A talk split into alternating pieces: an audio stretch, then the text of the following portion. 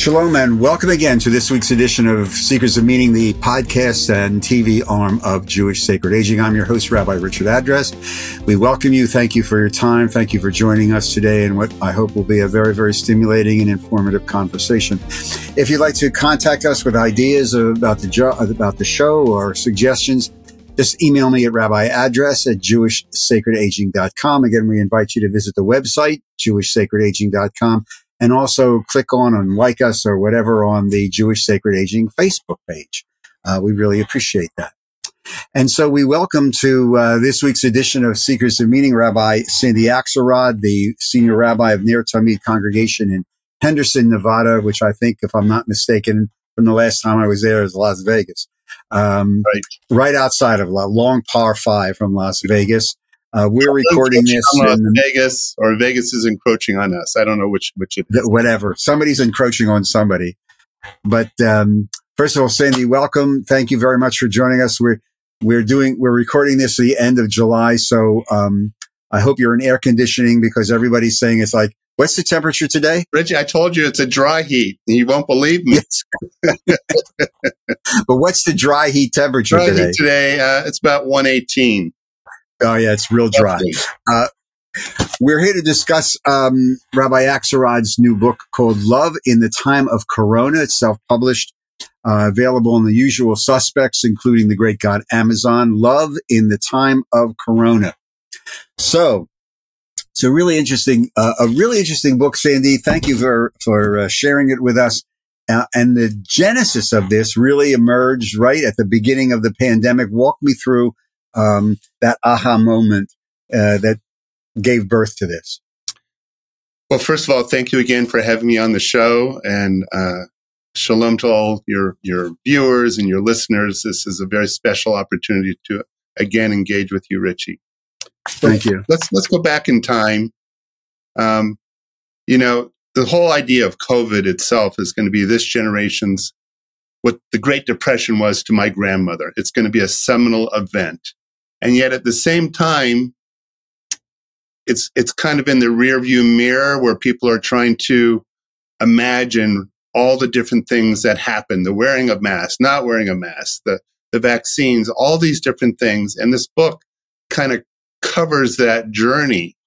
And what happened was right before Purim, I think it was uh, 2020, um, March, this thing called COVID all of a sudden appears to the general consciousness of America, and we're trying to decide what to do.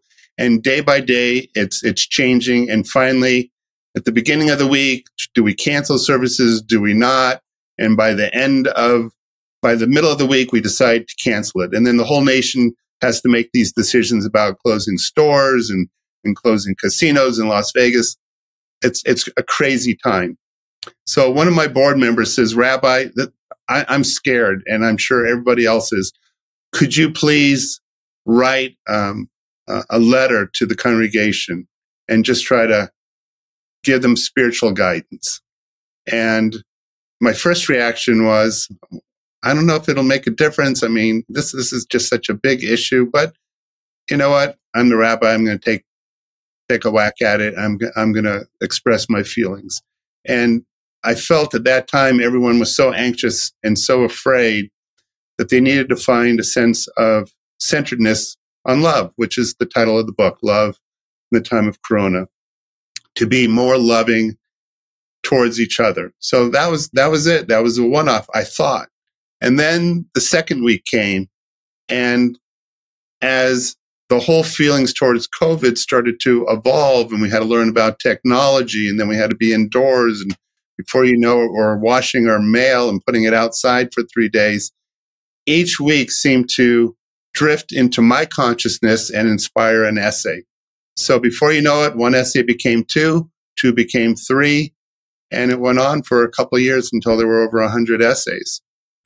Um, I happened to be on sabbatical uh, for a few months this year, and I thought, you know what? Everybody loved the essays. Um, I'm going to put them together in a book called Love in the Time of Corona. And uh, that's really how it happened. It didn't start off to be a book, it started off to be one essay, and then organically it just kind of grew. Um, is as I read through the book, I was looking for a theme other than, you know, love and the, the title, but would I be totally off base, Sandy, to say that embedded in the theme of all these essays is, is the importance and the power of human relationships, of relationships with other people and community? I think that's on target. My, the way I phrase it is stronger together. So when a nation goes to war, usually becomes very united and they're going to, they're going to come together as a country. Well, in a sense, COVID was a war, but we didn't come together. We right. still politically divided and people were red states and blue states. They were pro mask, anti mask. They, some thought it was a hoax. How did COVID start? And, and there was all of this division and fear about what to do and why it's happening. And my, one of my main themes was, listen, folks, we're in this together. Um, and so we're going to be stronger together. And that is an overarching theme that permeates the book. In addition to other things, I tried to take people from, from uh, hopelessness to hope, from darkness to light, from uh, being without faith to being a community of faith. Um, those are also some of the themes that I touched upon throughout the book. So you mentioned uh, to faith. And so the first little letter or first little essay here is about love in the time of Corona, but the second one is called prayer in the time of Corona. And, uh, why? Why, why immediately do you jump into prayer in the time of Corona? What was, go- what was going on that, if you can read, what was going on in your soul and perhaps in the congregations that you wrote that? So when these essays are generated, they just, they would actually just come to me. There was something about what was going on at the time, something that someone said to me or many people said, and then that would be the genesis of each of the essays. And so when, when people would ask, what can they do? Obviously, we're not a government, right? Um, the government's working on a vaccine. It hadn't been announced yet. Um, we're not sure whether we're allowed to let people into our homes. All of a sudden, we're just plain scared. So one of the things that occurred to me was the power of prayer. And uh, perhaps that's because I'm a rabbi. And but on the other hand, I didn't mean prayer in terms of a cliche that we're going to use magic and we're going to pray that COVID goes away. I think I wanted to refer to prayer in the sense of centered, centering us and calming us. And too often when bad things happen, people think, well, what did I do to deserve it? Why is God mad at us? Sometimes it becomes politicized. We saw that historically, for example, when AIDS came about, there were preachers who said AIDS was a great punishment. And some of that tendency uh, could have happened when it came to COVID. And I wanted to guard against that. But I also wanted to give people a bit of advice that prayer allows us not to, in a magical way, make things disappear or change, but it can change us and how we perceive the reality that we live in. It can calm our anxiety. It can make us feel that we're not alone in what we're going through. And I think when people are going through hard times, even when the hard times involve an entire nation, really the entire world, there's still a sense that it is affecting me and my family. And what can I do to protect them? What can I do about it? And so one step was prayer. We go through other things as the book progresses, but that was my starting point right then and there as a rabbi. Let's not look for a magical prayer, but let's look for prayer as a way of feeling closeness that somehow God is still with us, not abandoned us, and that we're in this together.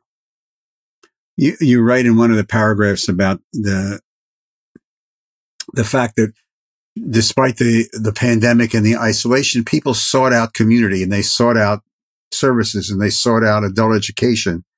Um, uh, in, in, fact, many people reported more people being involved in worship, more people going to classes, and even because of the pandemic. What's been the as you as as Ner Tamid emerges now out of out of these two and a half three years of trauma, um, what's changed in your congregation as a result of the pandemic? That's an interesting question. In some in some ways, nothing's changed, and in some ways, um, everything's changed. What do I mean by that? I think hybrid is here to stay. For example, we learned different ways of communicating. You know, the term Zoom is like the term, uh, you know, Kleenex and tissue. It's just become right. synonymous with uh, social media in terms of, of reaching out to people. And so that, that has remained. But I also see that people really felt like they were in a bunker. So they're, ang- they're anxious to travel. They're anxious to go back to synagogue. They're anxious to do stuff and be with people. Um, and in Las Vegas, which is, of course, one of the tourist capitals of the world, we, we were projected to have 50 million tourists. Mm. 50, 50 million tourists, which will be pretty much an all time record. And so I think that there is this desire to return to normalcy. And at first we had to get our sea legs. And the second was the ability to understand that it, and it's in my final essay, it's time. It's time to learn with COVID. So even now, COVID has not disappeared. Every week I hear someone who's had COVID, but thank God they're not dying from it, which is really a lesson in and of itself. Um, we had to rebuild the congregation. So we shut down our preschool. We shut down the religious school. We shut down this. We shut down that. We let employees go. And so we had to rebuild, reorganize, rehire, um, almost from scratch um, the organization that had been around for you know over four decades, and it really took strong leadership, not just on my part, but on lay leadership part, to be partners with me to understand that uh, we needed now to move forward and how we were to do that. And so I'm not quite sure I answered your question the way that you, you thought I might, but I think technology is with us. I think the desire for community is stronger than it was before. And I think that we are realizing that there are different ways to intersect with people uh, in creative ways that we never thought possible. Uh, the last comment is, for example, a lot of our meetings now are by Zoom. Committee meetings are by Zoom, which allows people who never would have gone to a meeting before because they're home with their kids to now engage. So it's not a cure all for everything, but sometimes Zoom is the most efficient way to get things done. And that will be part of the new reality, just like email came to be in the 90s and is now part of our reality. What are you taking out? What personally have you learned as a result of these, of this experience? How have you as a person and as a rabbi changed? I would say number one, I'm still processing that. It was really one of the most difficult chapters in my in my rabbinate. I I've said this before. I felt fortunate that I have a, a younger clergy on staff, and she was able to help master the technology piece the same week. We didn't start off with Zoom or live stream. We we we used a different technology, and it kept evolving. But uh, that uh, nebulous get a teenager to help set you up, Rabbi no, it, it really required professional care and, and someone looking into the technology and, and filming for high holidays. So, uh, I, I think to me, the important thing is not to live in fear, but to live in faith. And it was really very easy to fall back on fear. How am I going to keep this congregation together? How how am I going to learn this technology? How am I going to, you know, keep people coming to whatever the programming might be? And constantly every day I was working on that. And in the process, although I worked harder, I worked oftentimes in isolation, literally in my home, in an office I built in my home. And it wasn't as much fun. Uh, I need to be with people. And um, I, I, I maybe didn't realize that as much before COVID as I did during COVID. Life is with people. And that is, that is just so important. And so I had to deal with my own sense of isolation and loneliness. And when it came to helping people, couldn't visit them in the hospital. I was doing funerals where oftentimes there were two people there and the rest were on Zoom. Um, so I realized I could learn technology to touch people's lives and look into a camera and try to bring them in. But I also learned how dissatisfying that was to me personally. And I really, really needed to connect with people. And that's, that's really important to me. You have this little vignette in one of the essays about, um, during the height of the pandemic in your home and it came time to walk, walk your dog. Yeah. And the last, I think the last sentence in that little essay was, as you were walking the dog and thinking about all these things. And I'm, I, I guarantee people have thought about this too. You weren't quite sure who was walking who. Right. You know, whether you were walking the dog or the dog was. I think about that essay all the time. Really? Talk to me about that. That, because it was a, just a lovely little scene in the book. Well, when you look at these essays, I tried to, you know, write an essay that would also be a slice of life, which would be some kind of lesson that maybe the time of Corona or the time of COVID was teaching us about hopefulness or togetherness. And there I was, you know, bunkered down in my home, not really seeing anyone. And I guess we decided as a country that it was okay to be outside. And right. you should wear a mask, but if you were a certain distance from people outside, it was safe, maybe not to wear a mask, but don't get so close. We didn't know whether it was 10 feet, 15 feet, what. But with that okay, fine, I can walk my dog. And that daily ritual got me out of the house. And as I got out of the house, I actually saw neighbors who oftentimes I had never met, even though I'd been in the neighborhood eight years, because like many people, you know, you drive up to your, uh, your driveway, you open the garage door and you go inside your house and maybe you know your neighbors to the right, to the left and everybody else, unless you make an extra effort, you don't necessarily get to see. But there I am walking the dog and, um, it got me out of the house and I wondered to myself, am I walking this dog or is this dog with her empathy saying, Sandy, it's time to leave the house. Go out in the neighborhood. Let the sun shine on your face. Let's be hopeful. Let's be in life and not in fear.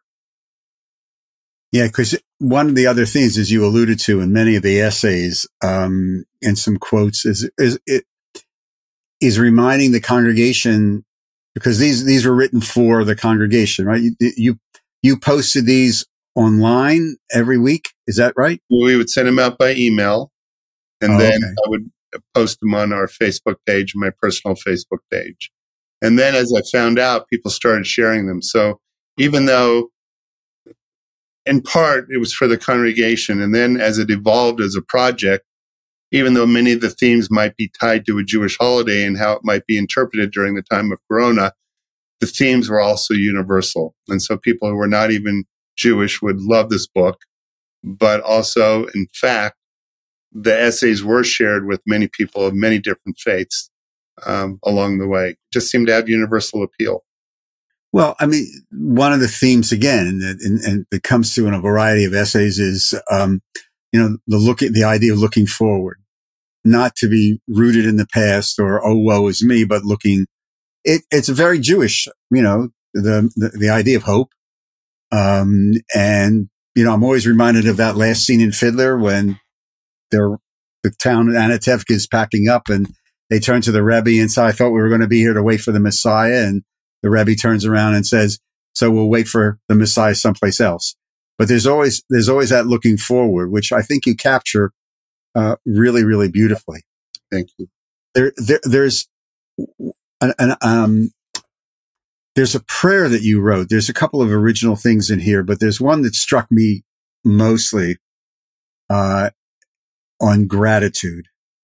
So I'm, with your permission, and I did ask you before we went on, so you said yes, but, um, this, this is, this comes from uh, an essay that you wrote, being grateful in the time of Corona, which I know that a lot of people had trouble with, uh, cause they were isolated. They were cut off.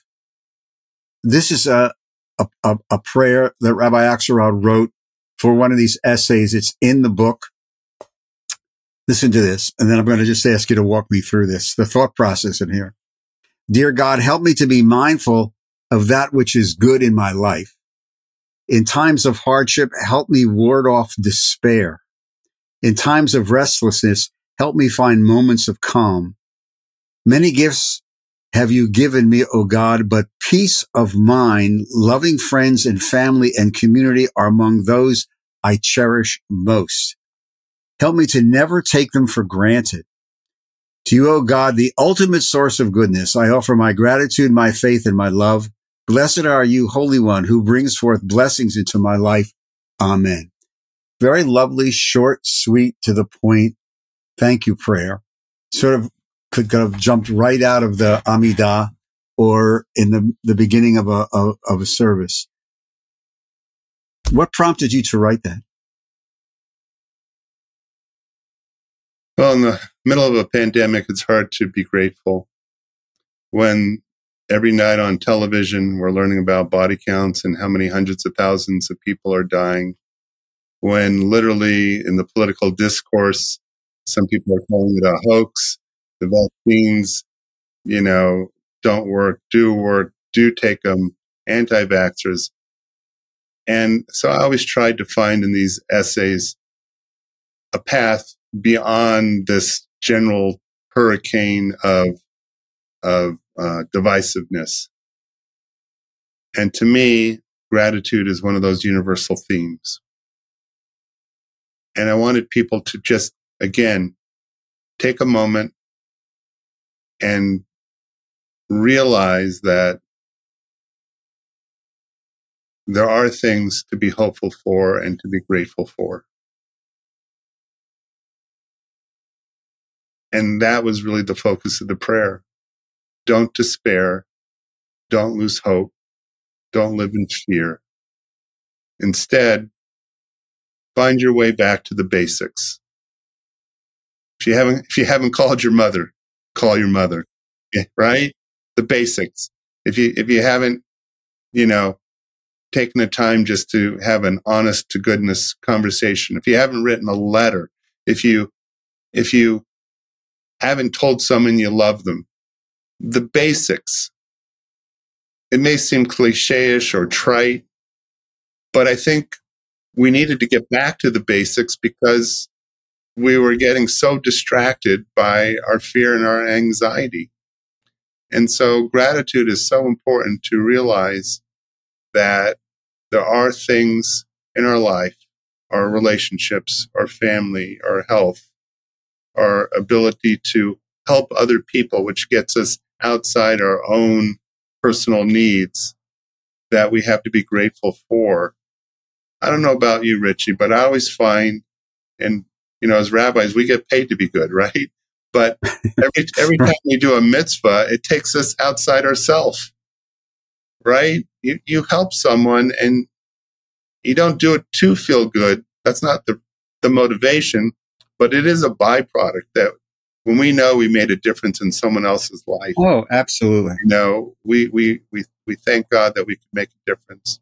So again, that gratitude prayer was to bring God back into our life, to get us more centered on what's important. And again, not to despair, not to live in fear, but in faith and in love. Yeah, I, am amazed. I, maybe that's the wrong word, but um, what I've noticed in our work in Jewish sacred aging and all the classes we're doing around North America for groups, that as we emerge out of the pandemic, uh, this sense of being grateful for a having survived it, which is a real, which is true, especially as you pointed out in the height, the height of it. Um, the height everyone thought they would get sick and they would die. That, that's exactly well, yeah, exactly right. And I do was mine. and I do remember, you know, the having the groceries dropped off, and I still remember washing the. And uh, Amazon would deliver a book. You you you you had to leave it outside, or you I couldn't bring outside for, for three days. I yeah, remember it was crazy. I got COVID in November 2020 before the vaccine, and then I I brought in uh, exterminator is not the right word, but I brought in someone who had to fumigate the entire house, just oh, yeah. get rid of all those germs. And then if anyone was to enter my house, I wanted to be able to say, "Don't worry, I had someone kill all the germs. This place is safe." It cost me a thousand dollars. I have no idea whether I needed to do that, but I did it. No, it, it, it we look back and so as I'm saying this, I really noticed people being very, very grateful, not only to have survived, but just as you would call it, the basic things, family, friends, having enough, you know, when we were isolated, um, being able to walk downstairs and open the refrigerator and have food because not everybody did. Um, or having access to Netflix or whatever. It, it, it's amazing. It really is. I mean, uh, one of the first things that we did is we developed a volunteer group who just made a point of calling every member of the temple once a week. And, you know, some people said, you don't have to call me, but other people, that was their lifeline.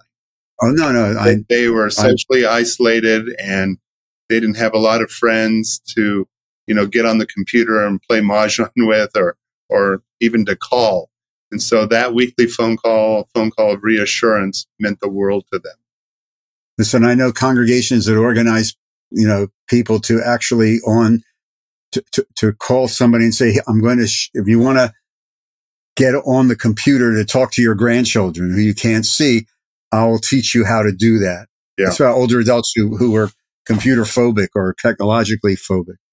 Again, we're talking to Rabbi Sandy Akselrad, the senior rabbi of Ner Tamid in Henderson, Nevada, on his brand new book, Love in the Time of Corona, available from the usual suspects, including um, Amazon.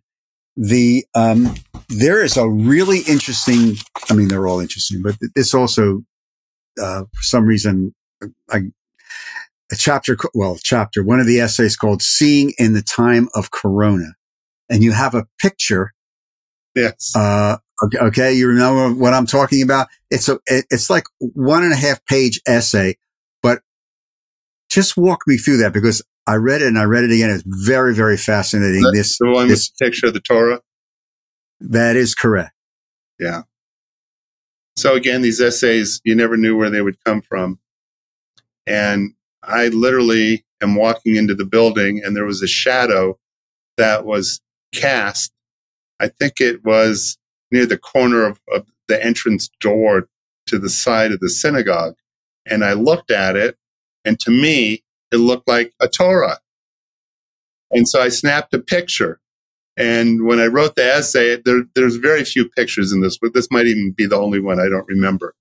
But I put it at the top of the essay so that it would, would see and, and that they could see that the way they look at the world will help shape the way they interpret the world, believe in the world, feel in the world, and so seeing is believing, but more importantly, believing is seeing. And that when we are people of faith, we see the world in a very different way. And so that's what came to me when I wrote that essay. So um, before we conclude, I want to compliment you on channeling one of the top 25 uh, TV shows of all time So you know where I'm going with this. In the, twi- the Twilight Zone chapter, the Twilight Zone chapter towards the, the essay towards the end of the book. And that I did the signpost up ahead and you have in the, towards the end of that essay, this, this quote, which is really cool. Um, there is a need to reclaim what was taken, a need to build upon those emotions which empower us to take steps forward into life. Another theme. These are the steps that will allow us to leave the twilight zone stronger and wiser and more resilient than before. The signpost lies just ahead. It is time to exit the twilight zone and re-enter our lives. Um, what's your signpost say?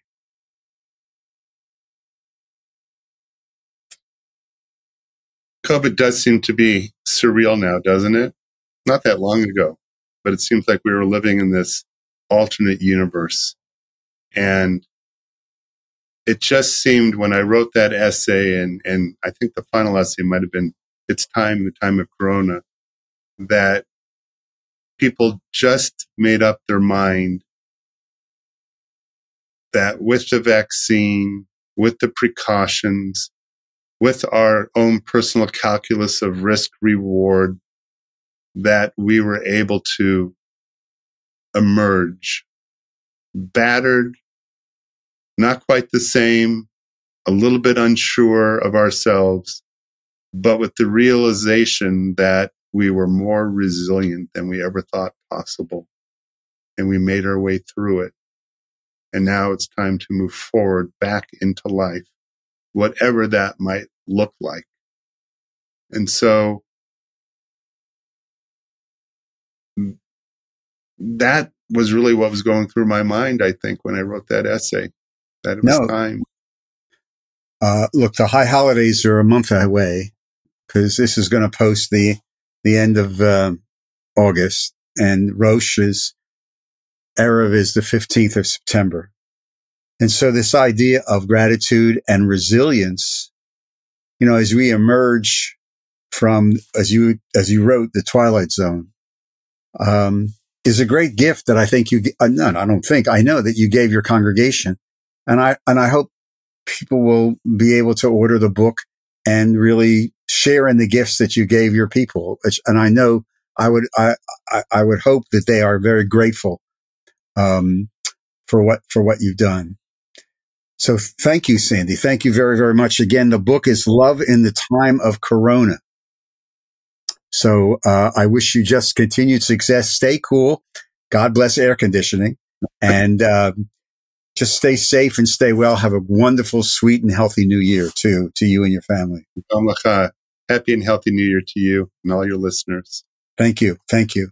To all of you, uh, once again, thank you for joining us on today's edition of Seekers of Meaning, the podcast and TV arm of Jewish Sacred Aging. If you'd like to, again, make a comment or a suggestion, email me at rabbiaddress at jewishsacredaging.com. If you'd like to make a donation to help support our work and these podcasts, go to the website, jewishsacredaging.com, scroll down to the conveniently located um, donate button, click on that and just follow the prompts. And if you like if you're an organization or company who would like to sponsor a group of these uh, podcasts and get your name around the world, well, just email me, rabbi address at jewishsacredaging.com.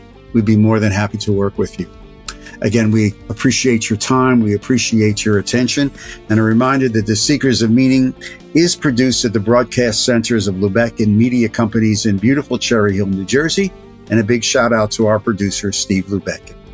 I'm your host, Rabbi Richard Address, and until we meet again in our next edition of Seekers of Meaning, please take care of yourselves, stay safe, stay healthy, and be kind to one another.